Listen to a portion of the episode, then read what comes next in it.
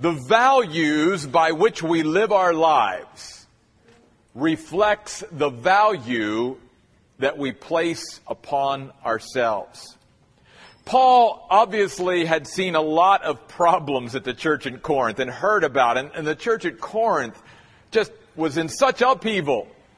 And he wrote this letter to begin to share with them some things that were just totally out of whack in their fellowship, in the way that they looked at God, and the way that they looked and interrelated with each other, and they needed to be corrected. And so he shares with them just how to do it. And tonight, we're going to see real quickly that Paul gives the advice he does in the first few verses of 1 Corinthians chapter 6 for this reason. I'm going to put these out first and I'll come back to them. He tells the Corinthians and us that we need to live by this set of values because if we don't, living any other way is beneath us as a child of God. It is beneath us. Secondly, he reminds us that as Christians, as followers of Jesus Christ, we have a different set of values that we live by than those without Christ. And finally, we need to live this way because if we don't, it will destroy our witness and testimony for the Lord. That in a sense, what Paul's going to tell us as Christians tonight, as he told the church at Corinth, is that God's reputation is more important than our reputation. So with that, notice the words of Paul beginning in 1 Corinthians chapter 6. He says, When any of you has a legal dispute with another, does he dare go to court before the unrighteous rather than before the saints? Or do you not know that the saints will judge the world? And if the world is to be judged by you, are you not competent to settle trivial suits? Now, a couple things before we dive into this. First of all, this passage has been misapplied and misinterpreted down through the years. Let's be clear that in the context here, what Paul is not teaching is that it's wrong for a Christian to ever go to court. That's not what it's teaching. And it's not teaching even that there aren't times where a Christian should not seek some kind of legal uh, action against another Christian.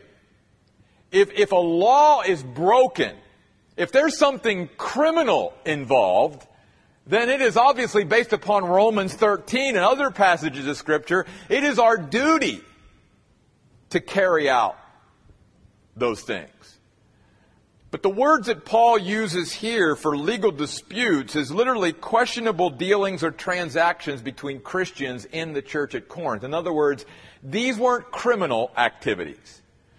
But somewhere along the line, as usually is true in any local church, there were times where Christians in that church would either try to get together and do something together, have some kind of transaction together, and at some point it went awry. And what they were doing then in Corinth is obviously, instead of going to the church, and within the church with their brothers and sisters in Christ seeking mediation and seeking someone to come together and, and, you know, bring some kind of compromise and mediation to this disagreement that these two Christians are having, they went to the court system in Corinth. And back in those days, you know, it's not much different than it is today where, you know, everybody sues everybody and, and, and everybody, you know, goes after everybody. And in those days, court proceedings were a very public thing. Instead of going to football games like we do today, they actually, the whole city would turn out sometimes for court proceedings. So Paul's saying, you, you realize then what you're doing to the testimony of the church and to the testimony of Christ when in a sense you as Christians are airing your dirty laundry before the world instead of dealing with it in-house. In fact, the words he uses in verse 1 when he says, does he dare go to court?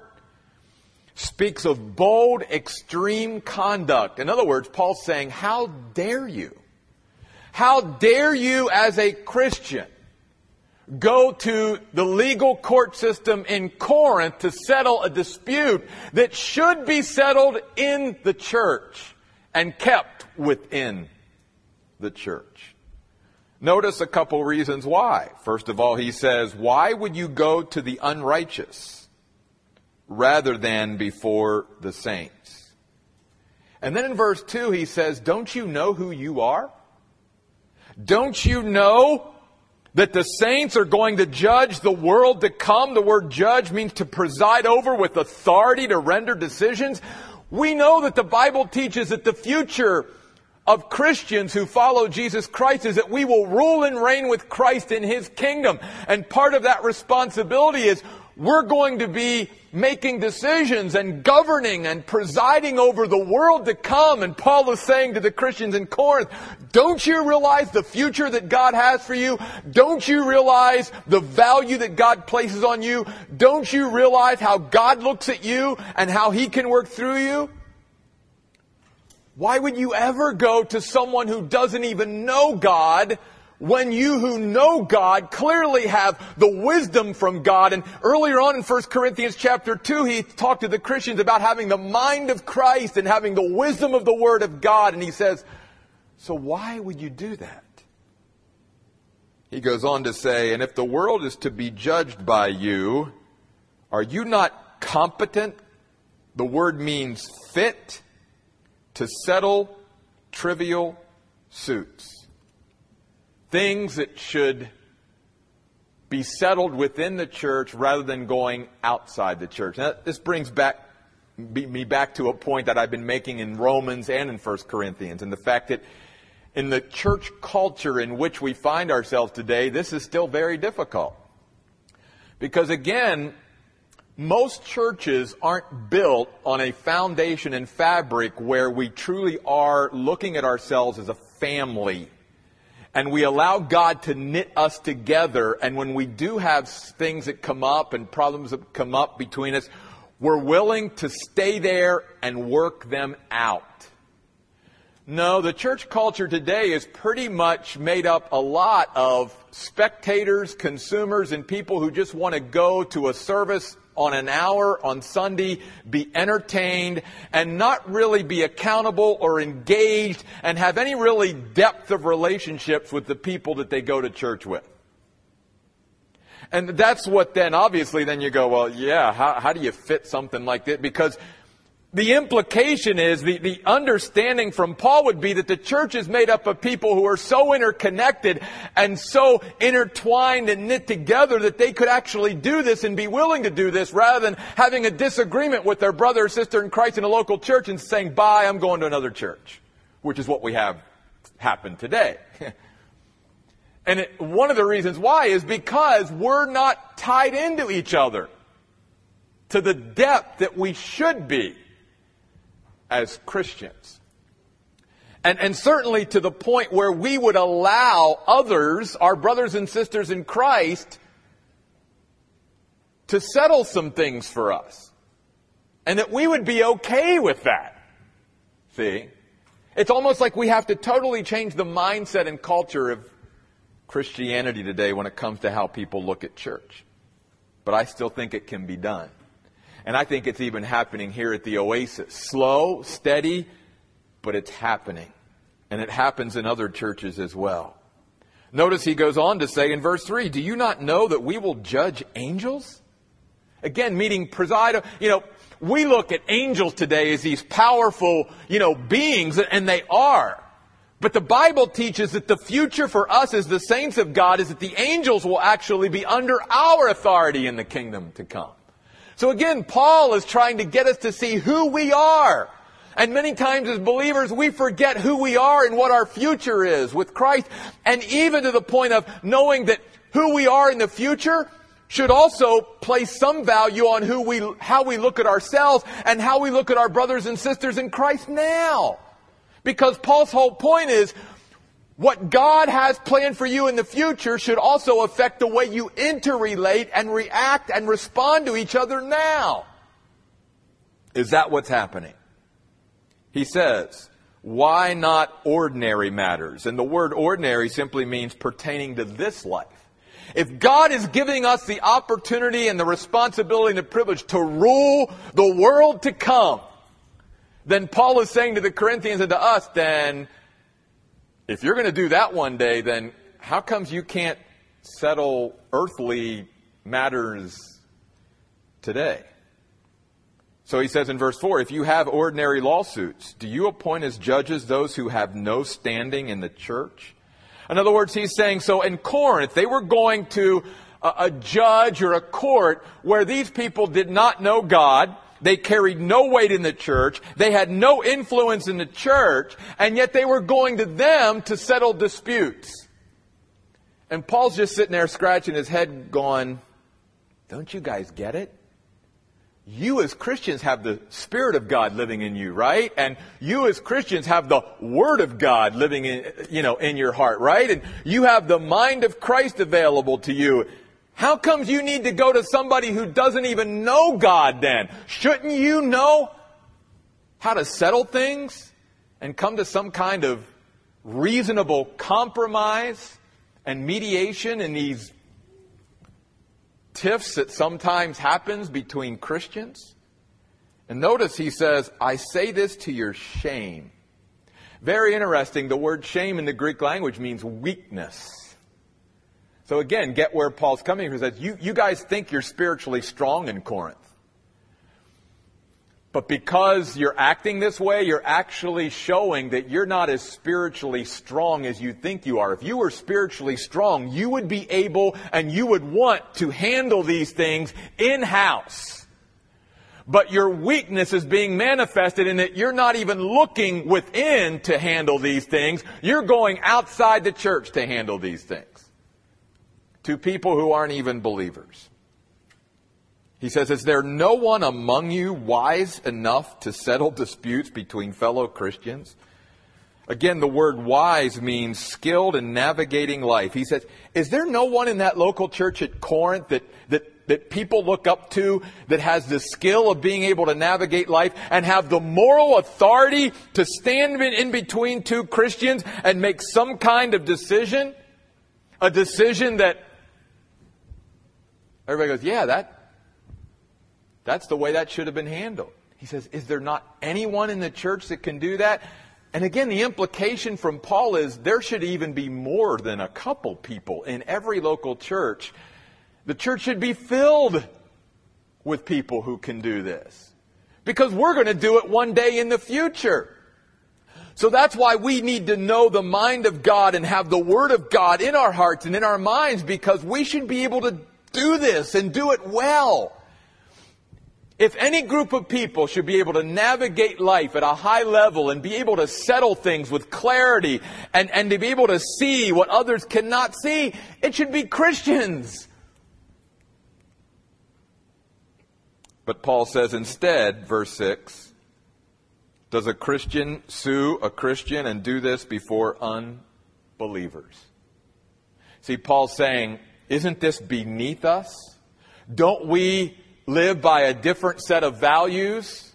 And isn't this a terrible testimony and witness to the world when we as Christians air our dirty laundry before others? It says it shouldn't be that way. The fact that you have lawsuits among yourselves demonstrates that you have already been defeated. Wow. Paul's saying, You've already been thrown for a loss. The word also literally means to decrease. Instead of moving forward and making progress, it's like you're showing you're going backwards as a church, not forwards. And then notice he says, Why not rather be wronged? Wow. yeah, that's certainly a, a value that's not in the world. But Paul's saying, don't we live by a different set of values? Shouldn't we as a Christian be willing to absorb loss for the sake of Christ and His church instead of always, well, that's my right? Going back to even the message on Sunday. That's what the word wronged means. To suffer damage, to absorb loss. Why not rather be cheated or deprived? In other words, again, he's saying, wouldn't it be more, wouldn't it be better for the sake of Christ and for his church for you to take a loss as a Christian than to always try to make sure that you're getting what comes to you? I realize that is not the value system that we see all around us, but Paul's saying that should be the value system of Christians.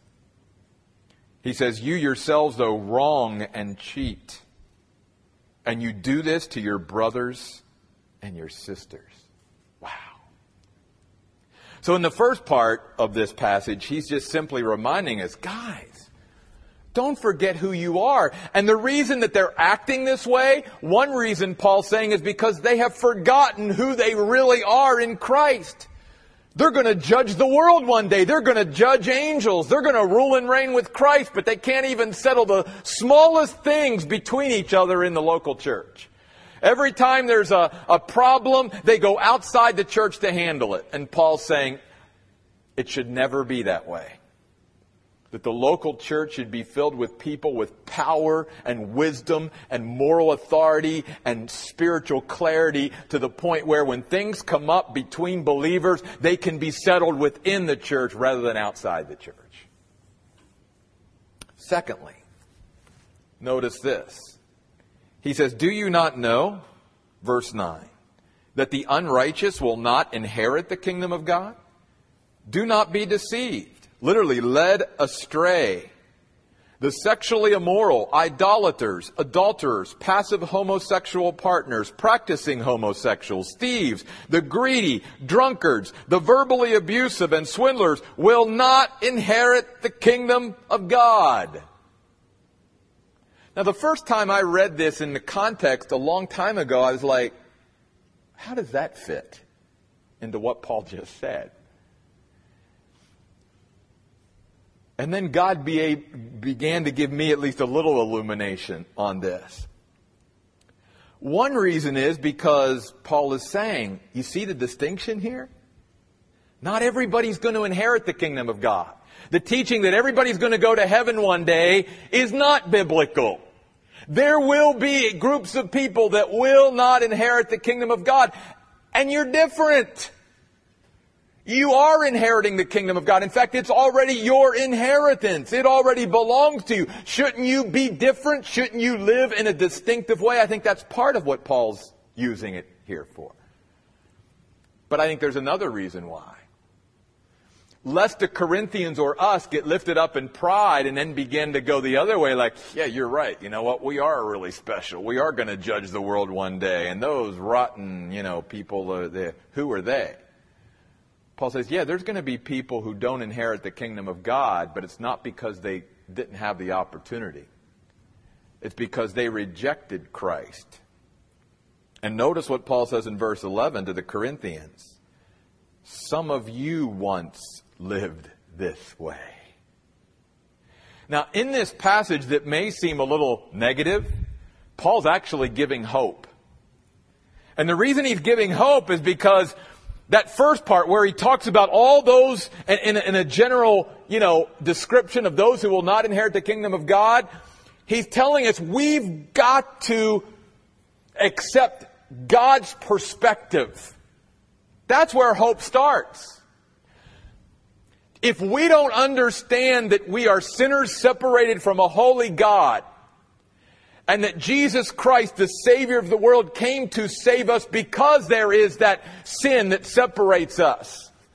And that there, there is something terribly wrong in our broken relationship with God, and the only way that can be restored is through Christ.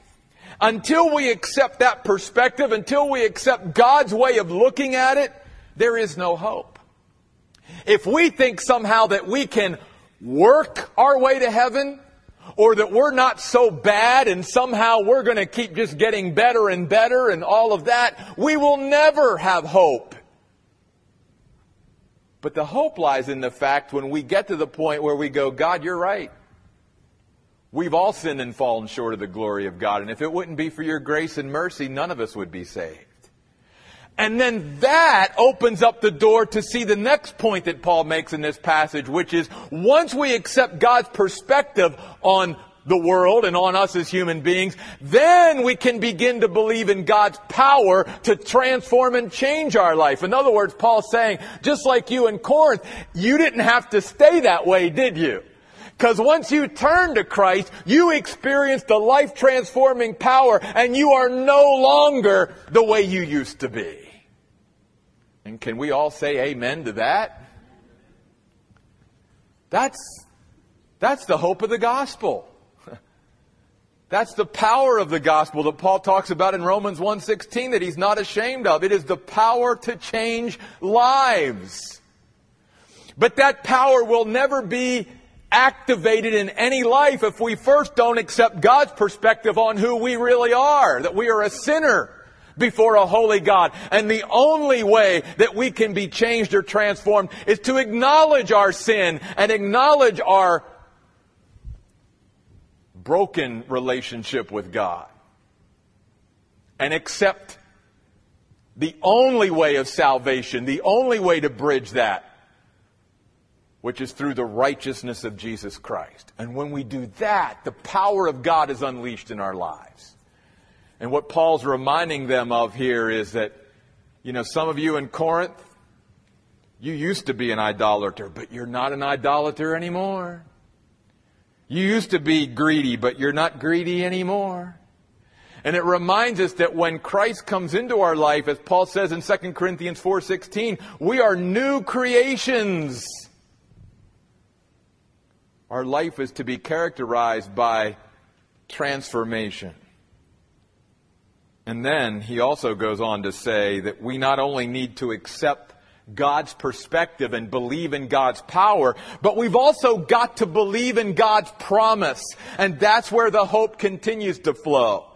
Because notice he says, some of you once lived this way, but you were washed, cleansed, forgiven. You were sanctified, purified, consecrated, and you were justified, declared righteous in the courtroom of God, God said, not guilty because of Christ. Do you believe that tonight?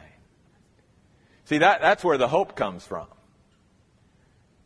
The hope comes from accepting God's perspective on who we are, which unleashes God's power in our life, which gives us hope that we don't have to stay the way we are. We don't have to be stuck the way we are. We can change through God, and then we accept His promise that He will forgive us and wash us and sanctify us and justify us. And He does all of this in the name of the Lord Jesus Christ and by the Spirit of our God. That's hope, folks. That's hope. And Paul is simply pointing this out because he said, in the context, have you forgotten who you are? This is why you're suing each other. This is why you're treating each other. This is why you're dragging your dirty laundry before the world. You have forgotten who you are. And you once were this way, but you are no longer this way, and therefore you're no longer to be acting this way. You're to be acting differently. The way you're acting is beneath you as a Christian. You're a child of God. You live by a different value system. And what about your witness and testimony to the world? Which then brings us to the final passage of this scripture, of this chapter, verse 12, where he says, Listen, all things are lawful for me as a Christian. The word means simply they're present before us to enjoy. God gives us the world to enjoy. And He wants us to enjoy it, but Paul says not everything is beneficial, helpful, profitable spiritually for us. Unbridled freedom is bondage. And Paul's saying, be careful, Christian, that yes, you have been free and you have liberty, but be careful that this new freedom that you have found in Christ doesn't lead you back into bondage. Because God does give us the power to choose. make sure that you and I are always making the choices of what is profitable in our lives, what is helpful to us spiritually. Because not all things are. Everything's out there, but not all things are profitable. And then he says, All things are lawful for me, but I will not be controlled by anything. I will not be brought under the power of anything other than the Lord Jesus Christ. I'm not going to leave my life of bondage to sin, come to Christ, have Him set me free, and then go back into bondage again. Slavery. Paul said, that's not what the Christian life is all about. Food is for the stomach and the stomach is for food, but God will do away with both. The body is not for sexual immorality, but for the Lord and the Lord for the body. And he's saying now, let me get a little bit more specific because this was a real problem in Corinth and it's a real problem in our society today and it's a real problem in the church. Says when God gives you this body to live in, He gives it to you as a Christian so that you use it to worship Him and glorify Him and honor Him. And obviously in the context, to not sue your Christians outside of the church. Don't use your body for such things. Your body, my body, is the Lord's. And then he says, Now God indeed raised up the Lord, and he will raise us up by his power. And he reminds us that this life is not all there is. And when it comes to making choices that what we do in this body, we can be so, so short-sighted we can be tempted to forget the eternal ramifications and consequences of our choices and decisions and just live for the moment, which is what the world does. And Paul is reminding the Corinthians and reminding us, especially when it comes to our body, be careful that you're not just living for the moment, but that you're keeping eternity in view as you make these choices and decisions. And God gives you the power to choose. He goes on to say in verse 15, do you not know that your bodies are members of Christ? Should I take the members of Christ and make them members of a prostitute? Never. Paul's saying, and here's something else we need to remember as Christians. Everything we do with our body, Christ comes along with us. Christ is right, just like we say, you know, Christ is here, let's sing, let's worship Him as if He's here. Well, He is. In fact, we can't get away from Christ. For the Christian, Christ is everywhere we are because he lives in us through his spirit. And so Paul's just saying, so the things that you choose to do and the things that you say and suing your brothers and sisters and don't you realize Christ is there because you're there? And then he says, or do you not know that anyone who is united with a prostitute is one body with her? For it is said the two will become one flesh. Just like in our society, you have people who talk about sex in the context of recreational sex or casual sex, and, and the Bible simply saying there is no such thing. You can't compartmentalize your sexual life as a Christian. Because Paul is saying that sex with another individual is more than just physical. The world says it's just a physical act. The Bible teaches that it is a physical, emotional, and spiritual union between two people. It is way beyond just physical.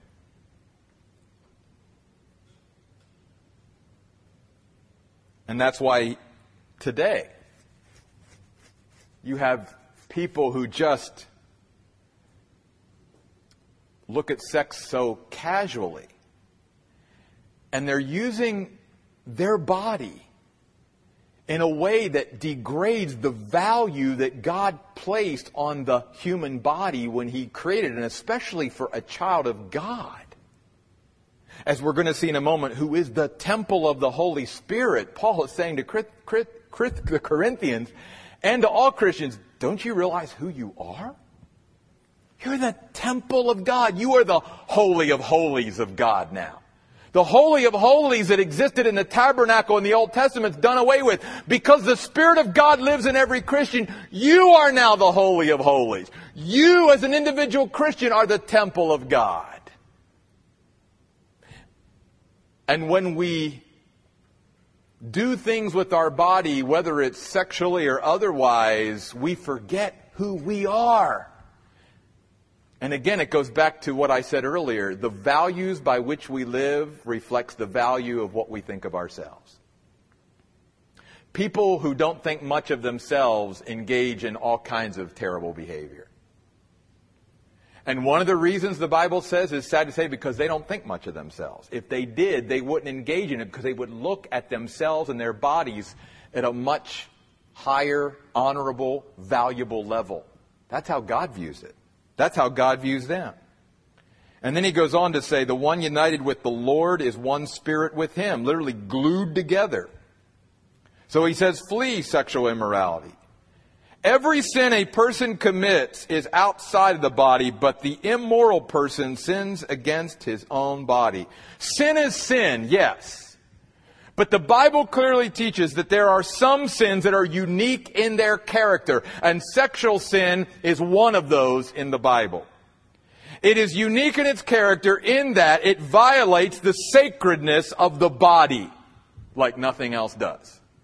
It is internally destructive. And sexual sin, like other sins, have a cumulative effect. In other words, the longer someone is involved with it, the more destructive internally that person becomes. Now, I want to say this before we close tonight and wrap up these last couple verses. You may be here tonight, you may know of someone who's fallen in this area as a Christian. We all need to be reminded that there's forgiveness with God. And with God, there's always the opportunity to start over and make a fresh start. God simply wants us to acknowledge it and turn to Him and realize that by the power of the Holy Spirit who lives in us, we have the capacity and resource to be able to overcome whatever's dragging us down and keeping us from the life that God truly wants us to enjoy. Which is why he goes on to say in verse 19, Do you not know that your body is the temple, literally the dwelling place of the Holy Spirit who is in you, whom you have from God? Don't forget that, Christian. No matter what you and I struggle with, we have the paraclete the one who comes alongside, literally lives inside of us to help us. And anytime we need his help for whatever it is, the Holy Spirit of God lives within us to help us and empower us. And then he says, and you are not your own. For you were bought at a price. Therefore glorify God with your body. Literally, it means that we have been transferred from one owner to another. In the marketplace, Jesus Christ literally went to the marketplace, the public marketplace, and, and he literally bought us out of the marketplace and transferred us from being in bondage to sin and in slavery to sin and come be his. Yes, we're now His servant. We are now His slave. We are slaves of Christ. But being a slave of Christ, there's nothing better than that. Because Jesus Christ is the most loving, caring master anyone could ever have. And only has our best interests at heart. And so Paul is saying to the Corinthians and to us, guys, don't forget who you are. Don't forget how God views you. Don't forget the value that He places upon you and your body and, and who you are as a human being. He, he values you so much and He wants you to live that way rather than settling for what's less. And so all of us as Christians, because we all forget who we are sometimes. We forget how God looks at us and for what God has planned for us in the future. And when we do that, we can get caught up in living beneath ourselves as children of God and in living by the value system of the world rather than the value system of God and in not realizing what kind of witness or testimony we may be leaving behind with the choices and the decisions that we make. This This is what Paul wanted to talk about. And we're going to close tonight in a little bit different way. I want you to look back at verse 15 of chapter 6 for a moment. Where Paul says that we are literally the members of Christ. The word member there in the Greek is literally limb, which is, I think, where we hear the concept that we as Christians are literally the hands and feet of Christ. That's biblical, because that's exactly what 1 Corinthians 6.15 is saying. We are the members, literally the limbs of Christ.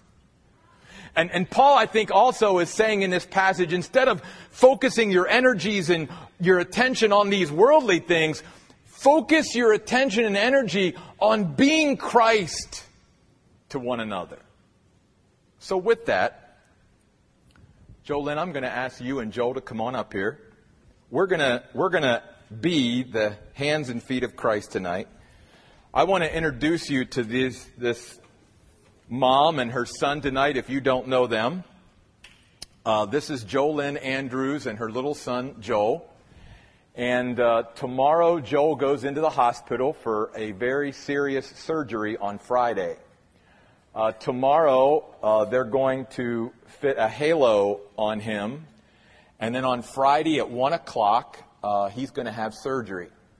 And I told Jolynn, I just thought it would be just like the body of Christ to have prayer for this special young man tonight and for us to just wrap our prayers around him. And I also told her this afternoon, I said, a lot of folks, because she's only been coming to the Oasis for a couple months. We knew her. I've known Jolynn for a couple years, but she's only been coming to the Oasis for a couple months. So a lot of you folks don't know her. And I told her this afternoon, I said, I want to bring her and Joel up in front because I want our church family to be aware of who this young gal is and her precious son and what they're going through because she not only is going to need our prayers, but she's going to need some help. She's going to be down at that hospital for about the next month as he recovers. And I just want our church family to just do what we can to try to ease the burden that this young gal's going to have during these weeks and, and months ahead. So, anyway, with that said, do you think I should mention Wendy at this point? So, many of you know Wendy Irwin, who is part of our Oasis Church family. She has sort of taken it upon herself to be the point person. So, if you would like to help Jolynn, get in contact with Wendy. I don't want us to all bombard Jolynn. that's going to be too much. But if we go through Wendy, Wendy then can try to figure this out and do it in an orderly way. Crystal, also our children's director, said that she will more than be there too. So I think between Crystal and Wendy, we can see what we can do as a church family to help help them out. But I just want us to pray for them now, and I'm just going to ask uh, uh, Bill and Tony and Scott, our three elders. Would you guys mind coming up here too? And I know that the rest of you are up here, but I, I, I don't want a hundred people up here crowding around. It's going to flip me out, much less Jolynn and Joel. So, but I want all of us to join in prayer, and we're just going to lay hands on little Joel tonight, and we're just going to ask for God to be with him in a special way as he goes into the hospital for surgery here tomorrow and then his surgery on Friday. So, can we bow for a word of prayer, please? God, we just come to you right now, and we're just so thankful that we can come to you, Lord, and just ask for you to help little Joel and Jolene, uh, Jolynn during these next weeks and months ahead. God, we just know that you're going to be with him in his surgery and guide the surgeon's hands. And God, we just pray that, that they would just both have your peace and comfort and grace.